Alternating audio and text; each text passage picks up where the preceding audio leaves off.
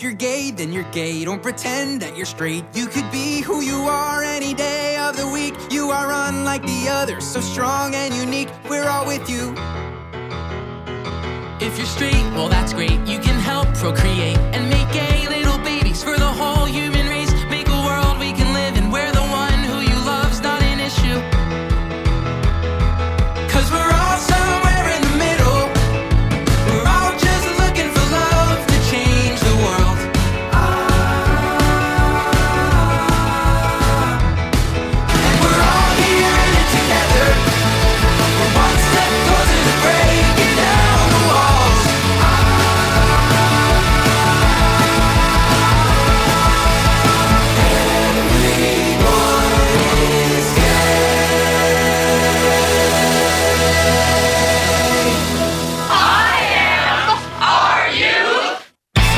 Thanks for tuning in, and welcome to the January 25th, 2021 edition of IMRU Radio Magazine, the world's longest running lesbian, gay, bisexual, and transgender radio show, out front and out loud since 1974. I'm Michael Taylor Gray. Tonight, we present our fourth show of the new year, filled with both sadness and hope. We say goodbye to Mark Bingham's mom and revisit a classic Gaytino report about the very funny Sandra Valls. But first, we gay back a bit in honor of Pete Buttigieg, who recently gave props to an out gay man who paved the way through the political minefield he walks in his confirmation process as Secretary of Transportation. We've dusted off our interview with James Hormel. James Hormel is an American philanthropist, grandson of the founder of Hormel Foods, and the first openly gay man to represent the United States as an ambassador. I'm Jim Hormel, and I'm here to discuss a book called Fit to Serve. This book started in my mind around the time that I completed an ambassadorship in 2000, and 10 years later, we finally got the edited copy to a publisher. What was the hardest part of looking back over your life? The most painful part in looking back over my entire life was the period from about 1981 through the end of the 80s when the AIDS epidemic came upon us and literally hundreds of my friends were dying. And in the earliest days, nobody knew why. And then when we started to find out why, nobody was doing anything about it. It was a very, very difficult time. It's hard to remember. We try to put things like that out of our minds. But in the process of writing this book, it all came back and it was very painful. Tell me about when you first kind of realized you were different. I was coming into my puberty and I noticed that I had feelings and attractions for other boys that I didn't see expressed by other boys. And so I started wondering whether, first of all, there was something going on that was different. And secondly, when I thought, yes, there was, was it something wrong with me? Was there something wrong with the way I was feeling? Because it seemed unique in my surroundings. And it took me a very long time. Back in those days, people didn't talk about sex at all, let alone sexuality. So I didn't know anything. And at the same time, inside me was all this stuff sort of bubbling away. And uh, then when I had the temerity to take some sort of approach about it, I wasn't recognized. I wasn't satisfied. I wasn't fulfilled, and I didn't understand it. I had a, a little period of time when I fantasized about having a twin with whom I could communicate because then I'd have somebody who really understood me. Ironically, in the 1950s, you weren't really alone because most gay men were in the closet with you. There were reasons that people didn't come out. The main one was that uh, in every state, homosexual acts were criminal. People went to jail, and people were arrested even on the suspicion that they were gay.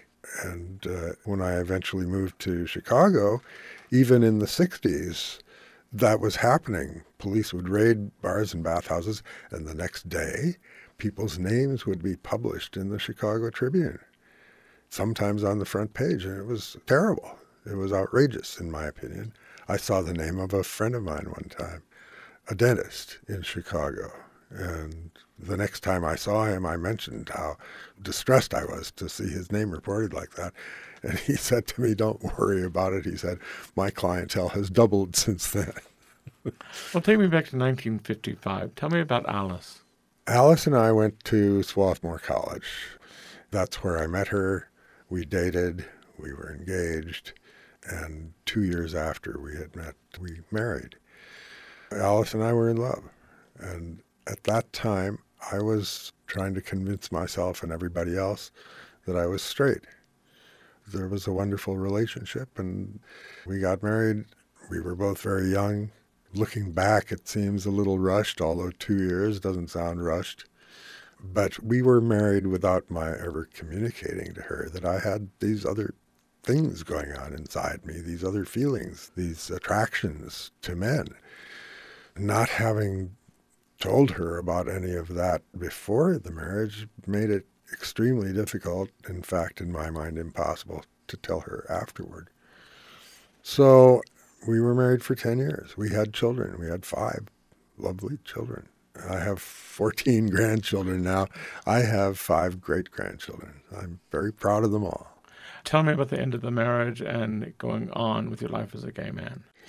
Well, the marriage ended because Alice and I simply weren't communicating. I mean, the fact that I had withheld from her a major part of me started shutting us both down.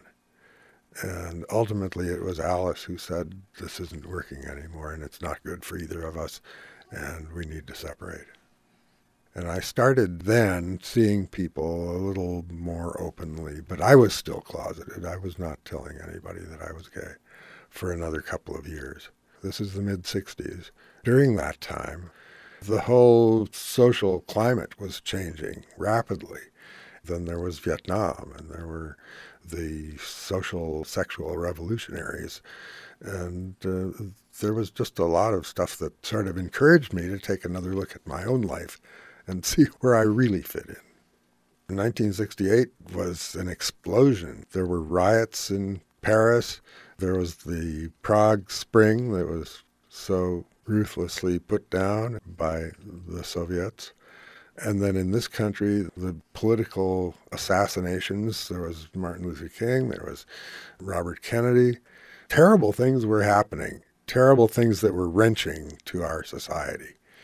And people, I think, were forced to examine those things. When you moved to San Francisco in 1977, Armistead Maupin's Tales of the City was still a newspaper column.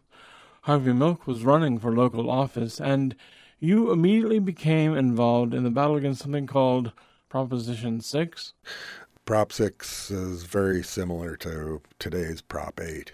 It was an attempt to prevent gay people, lesbians and gay men, from teaching in the public schools in California. And it was sort of a, a spin off of the successful effort that was conducted by Anita Bryant in Dade County, Miami, Florida. So, inspired by her success, there were members of the California legislature who introduced this proposition onto the ballot. And it looked at first as if it would win handily. But a campaign was put together that involved as many prominent straight people as possible to point out how preposterous it would be if this happened in California. And ultimately, the tide was turned and the proposition was defeated. And it was defeated fairly substantially. I think we were all surprised at the margin of victory, and it was very encouraging. I don't know what the pull was, but there was something that drew me into politics having to do with fairness, having to do with making things more true and honest. And it's interesting because that's what I was not doing with my own life at first. It took me a, quite a while to start making things true and honest. But that didn't dissuade you from getting involved in politics on the national level. What happened was in 1978 or 79, I had conversations with um, a couple of Minnesota friends, Steve Endean and Larry Bye, who were in San Francisco or in and out and with Jim Foster, who had started the Society for Individual Rights before the 70s, I believe. They had an idea for a national political action committee. The reasoning behind it was uh, that people in Washington were paying no attention to gay related issues. There were members of Congress who honestly said that they didn't have any gay people in their constituency. So I think Steve in particular wanted to show that this was not so. But uh, Steve was also trying to run an organization called the Gay Rights National Lobby, and nobody would pay any attention to him. David Goodstein said, Well, they're not going to pay attention to you until you start raising money because that's what speaks in Washington. And David actually went on a tour to raise money for an organization that was called the Human Rights Campaign Fund.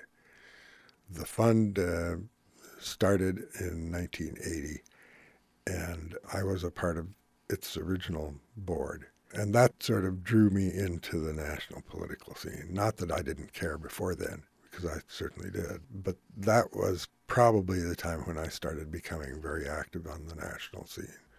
Tell me about President Clinton, meeting him, and what followed from that. I met him at an event where he spoke in San Francisco, and it was an event on behalf of his candidacy. This was early in 92, and he was probably in third place at the time in a rather large field of candidates.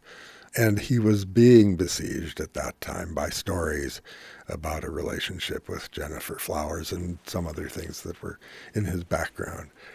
And when I heard him speak, it was to an audience of San Francisco business types. And he said quite gratuitously, among other things, that he wanted to see the LGBT constituency properly represented. And when he talked about ending discrimination based on sexual orientation, it was the first time that I had heard it out of the mouth of a national candidate for anything. And it came, as I said, in a speech directed not at uh, gay constituents, but at the business community in San Francisco. So I made a point of introducing myself and uh, got the impression that he was a person who really did care and who really intended to make change. I had a friend, David Mixner, who had known him from Arkansas. And uh, David seemed to think very highly of him and said that he didn't believe that there were any other personal issues that would raise themselves during the campaign. So I became a supporter. Such a big supporter, in fact, that in return Clinton nominated you as ambassador to Luxembourg. But your confirmation was really, really brutal.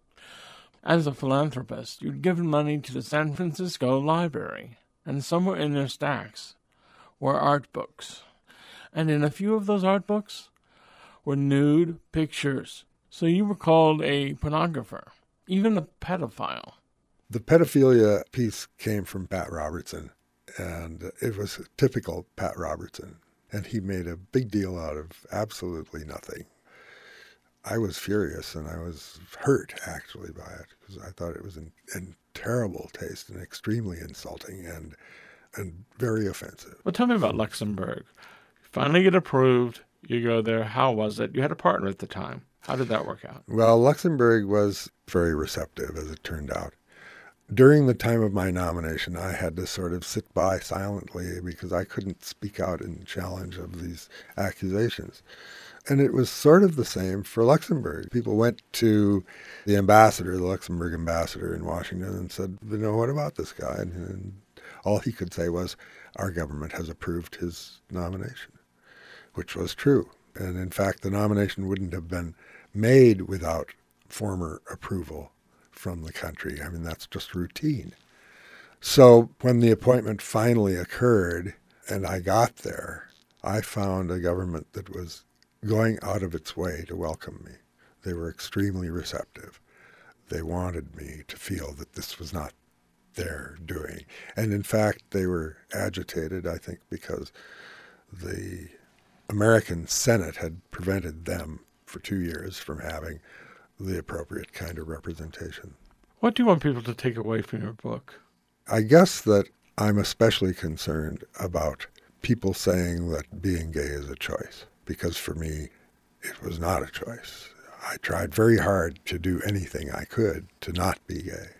And uh, I look back on my life and think about when I realized I was left handed when I was in kindergarten and first grade, the teachers would take the pen and put it in my right hand, and I'd be seated at a desk that had a little right-handed stand on it, and I would just automatically change to my left hand to, to write. I mean, that was just the way it was for me. And and when I look at my sexuality, I think it's the same sort of thing. It's in the DNA, and and there may be degrees of homosexuality as there are degrees of left-handedness, and there are people who are ambidextrous, but I cannot see it as a choice. And I very strongly believe that if people would not consider it as a choice, they would be more receptive to the pleas for equal treatment.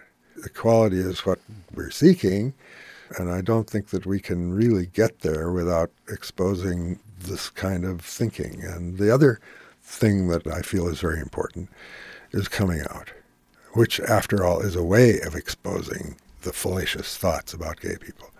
If all of us would come out, then they would realize that we are their employers, we're their consumers, we're their families, we're their friends. This has been a conversation with Ambassador James C. Hormel. His book is called Fit to Serve, and he certainly was. This is Steve Pride. Thanks for listening. I don't believe in hatred, I don't believe in shame. But most of all, I don't believe that things will never change. You see, Today, James Hormel is 88 years old and lives in San Francisco. Don't go away. We'll be right back after this quick break. Xena, Warrior Princess, coming up now on the Rainbow Minute. Known for her fearlessness, strength, and expertise with the sword, Xena first appeared in 1995 in Hercules The Legendary Journey. In the late 1990s, she got her own spin off series, Xena, Warrior Princess.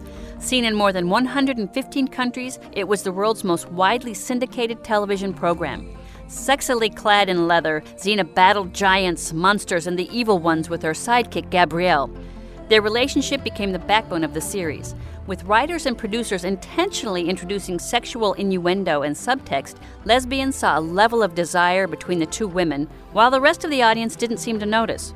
In fact, Xena's second season saw a huge spike in websites devoted to detailing the subtext dialogue as well as the pair's intense eye contact. Lesbians were on the edge of their seats. The Rainbow Minute is produced by Judd Proctor and Brian Burns at WRIR in Richmond, Virginia, and read by volunteers like me, Brenda Thornton. Hi, I'm Chaz Bono, and you're listening to IMRU Radio Magazine, out loud and proud since 1974. Welcome back. I'm Michael Taylor Gray, and you are listening to IMRU Radio. And now, a Gaytino report with actor, comic, singer, badass, Sandra Valls.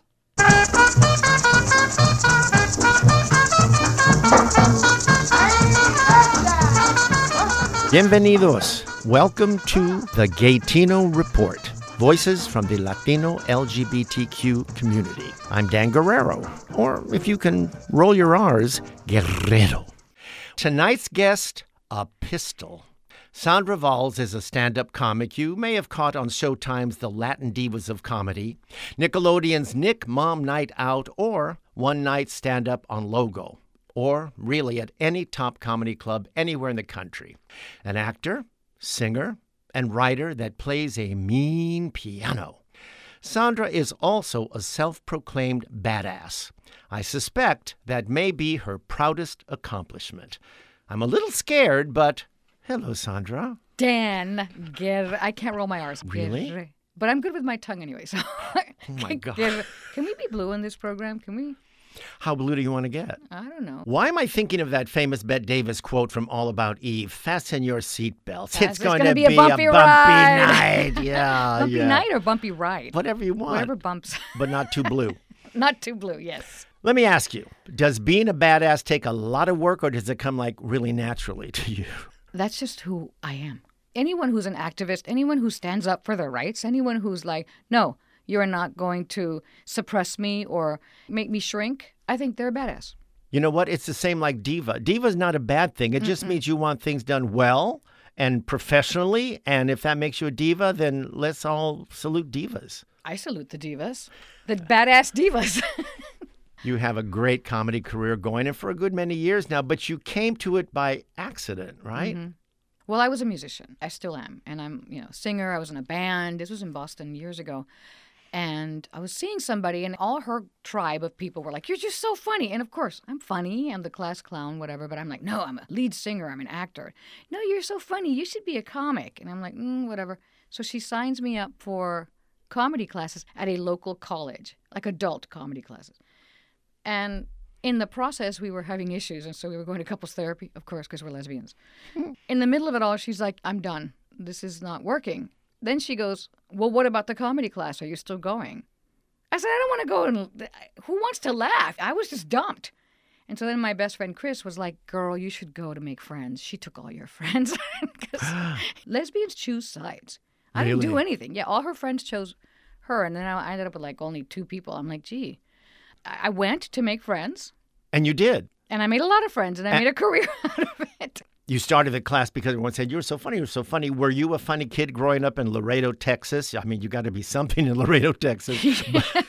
Yeah, I was. I was funny. I really loved making my parents laugh. My dad's a great storyteller, and he would make other people laugh. And I was just silly. And I always felt different. It's so cliche for a lesbian, gay child to be like, oh, I feel different. But I did feel different. And so my icebreaker or my way of fitting in was to make people laugh. I love to laugh. And so I made other people laugh. I was silly. I talked way too much. I was most humorous in high school. And I was always voted funny, funny, funny. But I never thought of it as a career. I mm-hmm. thought I'll just be a comedic actor. Do you find yourself limited to LGBTQ nights at comedy clubs or Latino night at comedy clubs? Do you find yourself limited to that genre? Well, I don't limit myself. They limit you. People limit you. Promoters limit you. They like boxes. They really love like Latino night, like you said, or LGBTQ night, or women's night, or something like that. I get in where I fit in. So for me, you know, I don't feel limited. Funny is funny. The audiences that laugh the loudest at different kind of jokes are straight people, and I, for me, I love LGBTQ rooms because I don't have to explain the joke. Sure. I can just sit and talk about our idiosyncrasies and or Latinos. I could Spanglish as much as I want. When I have straight audiences who aren't Latino, it's a different take on the joke because we have mm-hmm. to explain and or they find it like for example, I have this one joke that I say, for the Mexican, a sheet is like the cloak of invisibility. Like you know we put sheets on things. We don't have storage units. We have like sábanas. Like we, we just cover it up with a sheet and it doesn't exist. Well, for Latinos, we laugh in a different, familiar way. But for non Latinos, they crack up completely differently. So I don't limit myself. However, if your niche is the LGBTQ community or women or Latinos, yeah, you go with that. Is that who's responding to you? Yeah, of course. And little by little, you become universal. And the laughs are different. In my solo show, Gay Tino, it's very different if I have a heavily Latino audience mm-hmm. or heavily gay, or when I did it at the Kirk Douglas, mostly older white folk. The mm-hmm. laughs are different. It doesn't mean you change your act or change the things, but it is a different energy. It's a different energy. The energy is different. When I'm among my LGBTQ people, it is a validation of who we are. It is a pride thing like, now let's get out there and kick some ass and still stand proud in who we are. So that is how I basically end my show and or they feel like, "Yay, somebody gets me," which is awesome. When I do straight crowds, it's an educational thing. Like, here's how gay people are. Here's how I am or here's what I feel gay and straight have funny about them. And so they leave a little bit changed, hopefully, like, oh, I never knew that about the LGBT community. So it's kind of the healing profession that I'm in. I believe that comedians are healers. Laughter heals. I think it's a release. I think it's so important to laugh and laugh at ourselves and with ourselves. If I can add a little bit of levity to your day and also have a message while you're laughing, insert a message of encouragement, of enlightenment, of empowerment, then I did my job. I think that's a beautiful thing. And we don't always start out that way. We start out as comics, I just want to be funny, whatever, and, and I'll just say things and, and you find your voice. And as we get older, as you and I both know, we mature, crap starts happening to us in our life. And then as a comic, you are a social commentator. And so you start to observe what makes me happy, what makes me feel good. I no longer want to feel dramatic and like crappy, you know. I want to feel good and and grow. And so a lot of things have happened in the world and in our own lives that I feel a responsibility with that microphone. I feel a responsibility to empower people and to make them feel good and to heal their spirit. When you laugh and when you can look at your life sort of outside of yourself and try to make it better or try to not get so caught up in your darkness, then I did some spiritual healing. This is Dan Guerrero with the Gaytino Report, and I'm talking to funny lady Sandra Valls. When somebody asks me, What's your comedy about? I say, My life. And they're like, Is it mostly gay? Well, I'm a Mexican gay person, so I guess. I don't know. I mean, it's things that I find funny, including my girlfriend or my ex relationship where we had kids. So I talked a lot about kids. I find them really crazy. So I talked about that. Universal theme. Well, whatever you're living, if you're commenting on your own life, that's what it is. And so I just feel, not everyone feels this, I feel I have a responsibility in that microphone, especially as I get older, to at least leave them a little happier than they were before. And if I made you laugh, I did my job. And I feel as a Latino, we also have a responsibility to get our stories out there, to empower. That is a responsibility. Yes. Again, I don't think we have enough positive and inclusive representation in our LGBTQ community or Latino or women, you know. So I come out like three times, or ageism, even. I'm 52. And people are like, why do you go around saying you're Because it's empowering. People feel that people in their 50s have to look or act a certain way. Look at me. I don't think I look whatever 50 is or act or feel. Well, I feel, and last night I stayed out too late. So, yeah, I can't party anymore like I used to. But it's important to say we each can create our own life. We can create whatever we want out of ourselves. And you can't tell me who I am. And it's been a battle, and you know this, to be a strong, powerful gay person Latina, woman. It's a challenge, unfortunately. You know, when I first moved to LA and I was talking about being Mexican, somebody actually said, Don't tell people that you're Mexican because I'm very pale. Mm-hmm. No, no, don't say that because you know. I was like, well, I know. What do you mean? I know? And don't say you're gay. This was in 2001. Yeah. So that made me want to say it more. that I'm Mexican and gay. Also, you're a priestess. Tell me about that. I'm an Ifa priestess. It's a nature based African religion. The only thing you can compare it to is a Native American religion, but it's vastly different. It deals with energies in the world, which some people call deities. So, for example, Yemaya, Oshun, Shango, and these are all parts of ourselves, but these are all energies in the world. The Oshun is the energy of love and unconditional love and abundance and joy. And Yemaya is the mother and the rebirth energy, and she's found in the ocean, and Oshun's found in a river, and that kind of thing. So it's very intricate to get into. It's Orisha worship, Orisha, which means the energies of the world. Uh, so anyway, I went through a uh, transformation, a spiritual cleansing, a year of white where I couldn't touch or hug anyone and couldn't wear any other colors and anything. But it was life changing because I'm very intuitive. I'm sort of psychic. And I have now embraced that I'm a healer. We all are, but I didn't want to embrace that. I got a message when I was praying one day, and it said, Take your place at the table. Toma tu lugar. What is that? What do you mean? No, it's a lot of responsibility. But a spiritual warrior is not for the weak and faint of heart. And it's a calling that, oh, it's annoying. it's really hard. But I believe that we're all here on earth for a reason and a mission. And when you step into that, and I just happen to be a comedian, I mean, you could be a spiritual warrior and be a mother, and I believe they all are, and they should be, mm-hmm. or a bus driver or whatever. But how I'm doing it, how you're healing the world, how I am, is with my comedy, with my message. And so my comedy changed a little, actually a lot. I still think funny is funny. I still I can still bitch about the damn mockingbird that won't shut up because I can't sleep all night or all morning. I could still be that. I'm a human. But there is a everything's going to be okay because I say it so. You create your own reality. You create your own life. And you can choose to look at the crap in life or look at the miracles in life. And every day is that choice. You know this. You wake up some days like, ugh, there's nothing I could choose that's ugh. And then you go, okay, I'm grateful for. The other day I ate too much and I felt like crap. But I went, you know what? Thank you so much that I have enough food, that I ate too much, actually. There was a time in my life where I didn't eat enough because I was struggling, you know? That I can walk, that I have a bed, that I have water. Just little things like that that we take for granted. But when you count your blessings, and I'm not saying that I'm always have the best attitude because I really don't.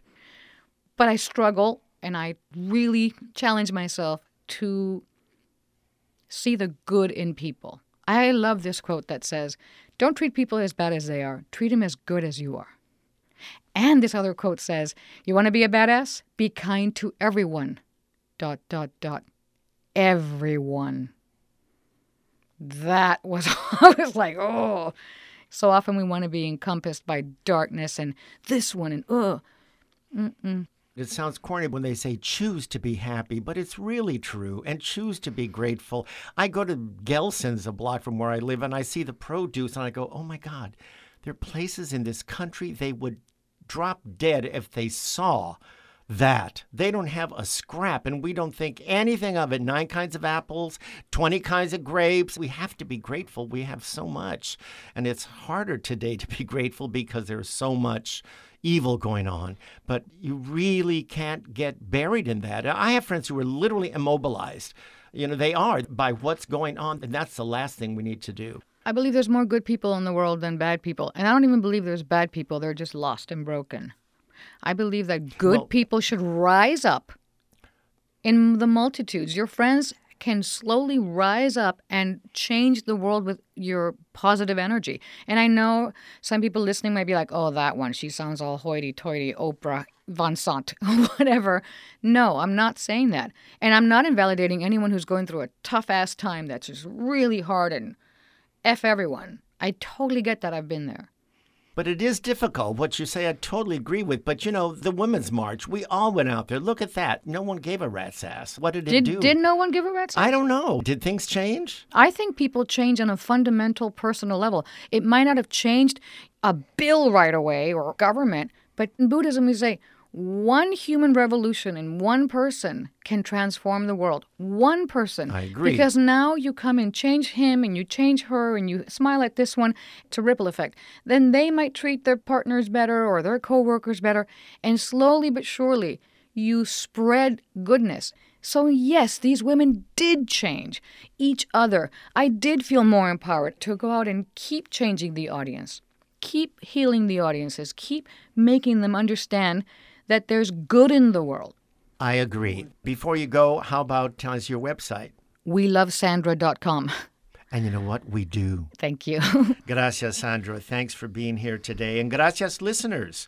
I'm Dan Guerrero, and I've been talking with singer, funny lady, high priestess, and badass Sandra Valls. Thanks for tuning in to the Gaytino Report.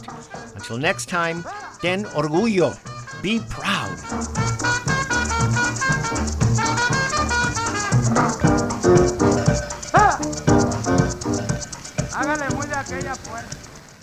Next, we'll take a quick break. Don't touch that dial. Xena, the last chapter, coming up now on the Rainbow Minute. During Xena's sixth and final season on TV, the show had become the highest rated in syndication, opening the doors to scores of new female action heroes in film and TV. With Xena and her sidekick Gabrielle fighting against evil forces, they became heroes to women and icons to lesbians. In the culmination of the season, Xena was beheaded, dismembered, and burned, leaving Gabrielle to travel the world alone. With thousands of fans in shock, many chose instead to remember episode 18, shown a few weeks earlier, in which Xena and Gabrielle ride off on horseback together. To this day, scores of lesbians refuse to view that final episode because historically, many stories have been written in which the lesbians die in the end. Even TV Guide said Xena deserved better. The Rainbow Minute is produced by Judd Proctor and Brian Burns at WRIR in Richmond, Virginia, and read by volunteers like me, Brenda Thornton. Hi, I'm Amanda Burse, and you're listening to IMRU Radio Magazine, out front and out loud since 1974.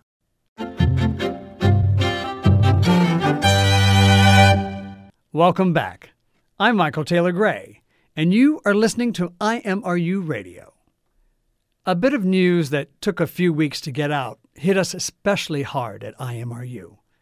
Mark Bingham's mom, Alice Hoagland, beloved in the LGBT community and a past guest on IMRU, had passed away on December 22nd at the age of 71. So tonight, in her honor, we revisit an interview she did with Steve Pride about the life of her son and a documentary about his death.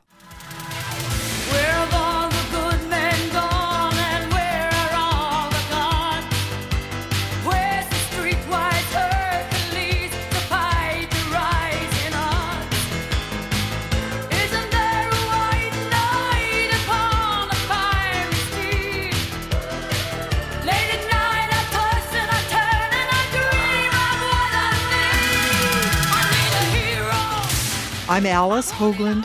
Uh, I'm the mother of Mark Bingham. Mark was incredibly protective of you. One of the phrases repeated over and over in the documentary is, Don't tell my mom. Oh, yeah. Well, that's kind of the way it was. I learned a lot about Mark after he was killed, and I learned things like months and years later his uh, rugby coach in high school, I didn't mean to let the cat out of the bag, Dan said when he told me there wasn't really true that his his big thigh cut did not really come from a Fijian farmer. It came from a plate glass door that was charged through by Mark trying to get away from the police down there. And the time that Mark actually knocked over, tackled the Stanford tree, which is the mascot for Stanford University, I didn't hear about that until after Mark was bailed out of jail by my brother Vaughn, Mark's uncle. And uh, it was frightening to behold and to learn about it later that the Stanford tree had been taken out by an angry and irate uh, and slightly overwrought Cal guy named Mark Bingham. As I understand it, the fingerprints that were generated when Mark was arrested for taking out the Stanford tree were the ones that were used to identify him at the crash site. In a crash like that, the human body acts very much like a large, soft envelope, and the things that are left are feet and hands. And I imagine that that's what was left of Mark when they shipped him back in a beautiful casket in the aftermath of 9 11. On September 11th, 2001. You were visiting your brother. 6:44 in the morning the phone rang and we were all dead asleep out in Saratoga, you know, a continent away from New York. And I thought, oh, I can't get up and, answer the phone. I hope somebody does. And I heard it ring again. And I heard Carol Phipps, a family friend, answer it. And I heard her pad past the room where I was sleeping. And I heard her knock on Vaughn and Kathy's door, and I heard Kathy get out of bed and run to the phone. And I heard Kathy say, we love you too, Mark. Let me get your mom. And she saw me standing in the hallway and she said, Alice, come talk to Mark. He's been hijacked. And boy, I was trying hard to get my head around that one. Came and, and uh, listened, and I heard Mark's voice. He said, Mom, this is Mark Bingham. And he often said, This is Mark Bingham when he was talking to business associates on the phone, but he didn't usually say that to me. and I could tell that he was trying to be very focused and composed and businesslike, so he let that slip out. Mom, this is Mark Bingham. I just want to tell you that I love you. I'm on a flight from Newark to San Francisco, and there are three guys on board who have taken over the plane, and they say they have a bomb. You believe me, don't you, Mom? And I said, Yes, Mark, I believe you. Who are those guys? And then he was sort of distracted, and I heard the voices of the guys he was making this big plan of revolt with. They were talking, they were already making their plan. And then he came back to me and he said, I'm calling you from the air phone. And the FBI told me later that he was in 25 DEF calling. It was a big empty airplane. There were only 40 innocent people on board. Alice, tell me about listening to the tape the cockpit voice recording was really an eerie and and ghastly experience in a way and yet it was very cathartic and important that we heard it. We were invited by the FBI to come to uh, Princeton New Jersey to listen to it and a bunch of flight 93 family members sat together with uh, headsets on and an overhead screen with translations of the Arabic that was being spoken. And it's a 31 minute tape that runs in a continuous loop so if it gets to be 31 31 minutes, then they, it starts erasing again. So the actual takeover of the airplane by the terrorists, Ziad Jarrah and his three thug buddies was actually erased by the time uh, because the plane crashed 31 minutes plus after the time of the takeover. Fortunately, the takeover was actually caught because we think that Leroy Homer, the uh, first officer, keyed his mic open and the words that were spoken by Captain Dahl, get out of here, get out of here, came down and were heard by the fellows ground control in Cleveland. So we do have a pretty good audio record of the takeover right up through the crash. The first 20 minutes or so of the cockpit voice recording are pretty dreary.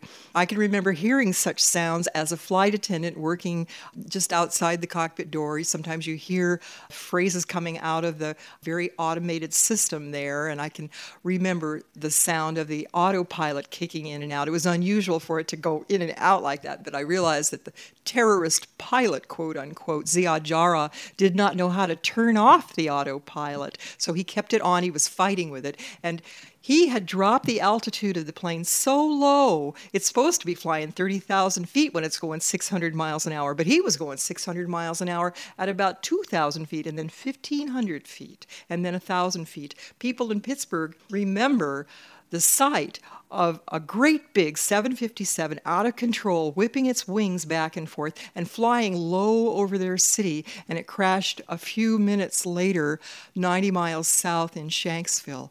And what we heard as family members was the sound that was picked up by three microphones, two in the headsets of the pilots, and one mounted on the aft bulkhead. We could hear the sound of people mounting a revolt in the back, and we could hear the lead terrorist asking his buddy, Are they fighting? Are they fighting in the back?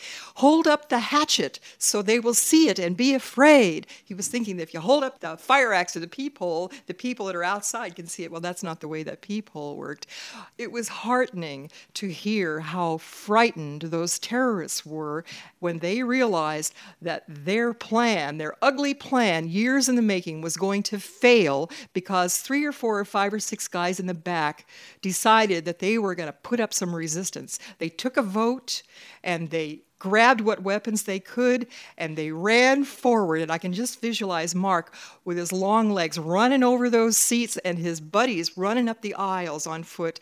This was my workplace, and now it was a battleground where my son and his good friends there, his pickup buddies, also athletes, this is Steve Pride. I'm talking to Alice Hoagland about her son Mark Bingham, who was aboard United Airlines Flight 93 on September 11, 2001 a football quarterback, another rugby player, a basketball star from Mark's very alma mater, Los Gatos High School, and Mark Bingham and whoever else, Alan Beaven, Richard Guadagno, wonderful people on board that flight. All of them athletic. They ran forward, and you could hear the sound of it as the cockpit voice recording picked up. Now we didn't hear Arabic voices so much. Now we heard English spoken in American accent by a bunch of very motivated guys, and it was get him, get him in the cockpit, in the cockpit. If we don't get in there, we'll die. And Deena Burnett tells me that that was the sound of, of her husband, Tom. And then the other guys picked it up. It reminded me so much of a rugby match. And the other guys picked it up. I could hear Mark yelling in the cockpit, and Alan Beaven, perhaps, and Todd, and Jeremy, and Tom, all of them chanting like that, encouraging one another. And you could hear the sounds of blows being struck and you could hear the sound of the two terrorists being dispatched. It was a very vigorous time. They fought as best they could. They used the liquor cart as a battering ram against the cockpit door. And I wish I'd had another minute when Mark called me. Mom, this is Mark Bingham. I just want to tell you I love you. I wish that I'd had another minute before before we were cut off, and I could have told him, Mark, there is a cockpit key just a few feet away from the cockpit door. You get in there, you turn it. It's easy. It's a flimsy door. It pulls out into the cabin, and you can get in there easily. But they didn't know that. And according to the FBI, they used a liquor cart from the forward galley as a battering ram against the cockpit door, and you could hear the crockery, the glass, and plates pitching back and forth in that galley. It was an onslaught that went on for a good seven, eight, ten minutes.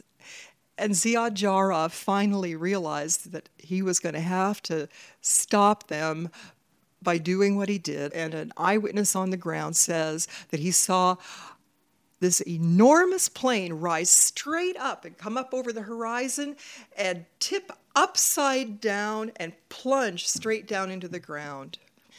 The FBI tells us that the cockpit probably sheared off. They found some remains in the burning hemlock trees. But when the paramedics and the other emergency equipment arrived, as, as best they can, a few minutes later out there in Shanksville, way out in a remote area, they couldn't find any evidence of the airplane. They saw pieces of uh, paper floating around, and, and it, it took some digging to find the remains of the airplane. It had buried itself so thoroughly and so fast in the loamy soil out there in southwest Pennsylvania that there was nothing left of it. They had to dig it out, and they found the cockpit voice recorder and the flight data recorder. And I was so gratified on the late afternoon of September 11th to get verification from the FBI of what I'd been telling people that it was a Studley group of passengers that got together and mounted a revolt. It was not a coincidence or an accident that the plane came down short of the terrorist target of the Capitol Dome in Washington. Watching the home movies of Mark in the documentary, I. It, it's pretty clear that he would have been impervious to my gaydar. So, when he was younger, did you ever have any suspicions about his sexuality? I don't have gaydar, but Mark used that expression a lot. But I was uh, dumbfounded when he came out to me on August 27th, 1991. I was just astounded. I did not receive the news very well. Mark really set me on a spiritual journey.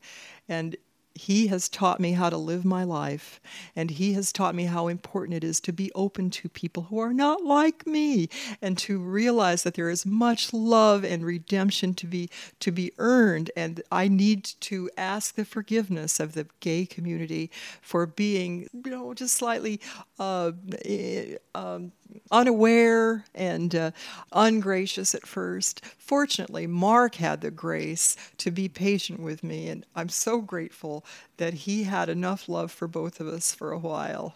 And I did come around and I began to realize hey, I need to revise my attitudes and I need to speak out against this stereotyping that the gay community is receiving. And Mark tells me that there are not enough gay heroes and people to look up to as role models, and that needs to change. And as Mahatma Gandhi said, be the change. And, and that's what I want to do. I want to be the change. And I'm in such good company now. There are so many people who are speaking up and coming to the fore and being good spokespersons for the LGBT community. I think that everyone, everyone should be fully enfranchised with the mainstream and should be proud of their sexuality and marry whom they love. This has been a conversation with Mark Bingham's mom, Alice Hoagland. The documentary is called With You. I'm Steve Pride. Thanks for listening. He stood up on a Tuesday morning. In the terror, he was brave. And he made his choice. And without a doubt, a hundred lives he must have saved. Now you cannot change this. And you can't erase this. On January 6, 2021, Ivanka Trump referred to domestic terrorists storming the Capitol building as patriots. But isn't someone storming the terrorists flying a plane bound for the Capitol building more of a patriot? Just saying. Tonight's last word is a poem from Mark Doty. This poem is set in the animal shelter in Brewster, Massachusetts, near where I live in Provincetown. They shove and tumble around us on the concrete floor, the little ones, just as they must have crowded around the gates of this world, eager to live. So much to be licked on earth. What work! All mouth, sure of their reception, they've hurried to a realm they know will feed them and they open their new faces to us, tongues and teeth apprehending our sweetness and pity, smells and salts. This is here the mind's register, yes, and this, and this is good. The older ones, each in their separate pens, consider what's to be made of betrayal. This one's serenely still, waiting for us to make the first gesture. This all evident eagerness, muzzle against the grid. The one who's been here longest cries, though not to us. And that one, unclaimed, blank placard above her cage, simply sleeps in a far corner, unavailable. Rode under the Hellgate inscriptions, too big, no time, moving to another state. They've lost local habitations, and some of them names, though most carry forward a single word Bosco, Laredo, Jack. All of the past they're allowed to keep in this vague limbo far from affections, locations, and routines. I know. Leash to no one, the plain daily habits gone. Who are we then? Nothing but eagerness, or caution, though only a little. Couldn't these various distances dissolve at a touch, a dozen touches? Not to be forgotten, the blank hours, but put in place. Oh, Dakota and Brandy and Jimbo, just as we wanted to be born once, don't we want to be delivered again, even knowing the nothing love may come to? Oh, Lucky and Buddy and Red, we put our tongues to the world. Okay, that's it for tonight. I'm Michael Taylor Gray. Our thanks to IMRU's executive producer Steve Pride and Rainbow Minute producers Judd Proctor and Brian Burns. Please follow us on Facebook at IMRU Radio. And if you are interested in volunteering with IMRU in any capacity, email volunteer at imruradio.org. And a reminder we're a global podcast as well as a show broadcast by KPFK Los Angeles.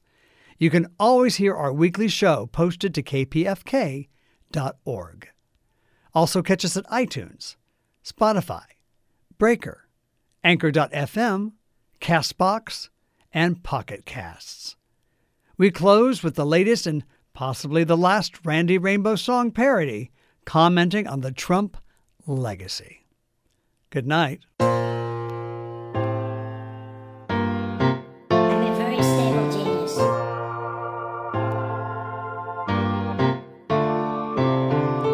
Two million, a hundred, two thousand, four hundred minutes. With just one president so unhinged and unfit. Two million, a hundred, two thousand, four hundred minutes. How do you measure four years of this shit? In scandals, impeachments, in porn stars and scaramucci's,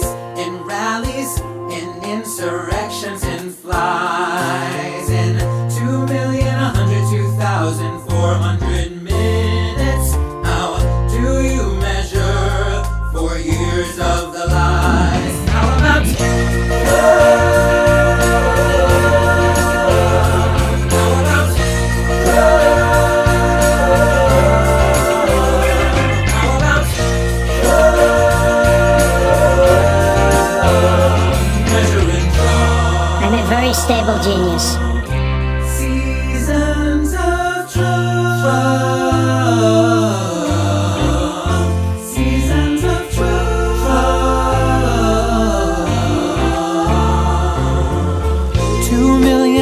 Two thousand falsehoods he tweeted. Basically, 14,976 times he didn't have a plan.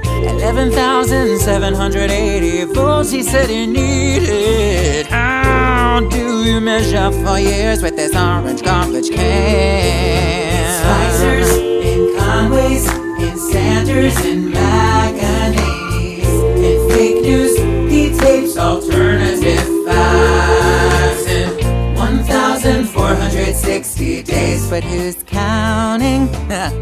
Who could keep track of all treacherous acts perpetrated and and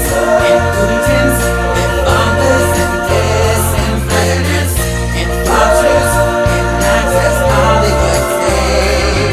and racists and tantrums and Jareds and juniors. President Trump? Well, former President Trump. Oh, God, that makes me so horny.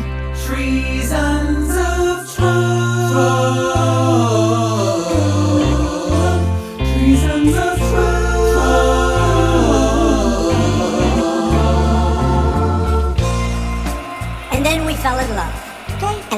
I say that is not in a braggadocious way. It's because Braggadocious? stand back and stand by. In COVID, covfefes, and Russians, and paper towels, and mothers, red hats, and words he can't spell. In two million, a hundred two thousand four hundred minutes, how will you remember four years stuck in hell? With Donald Jessica. Late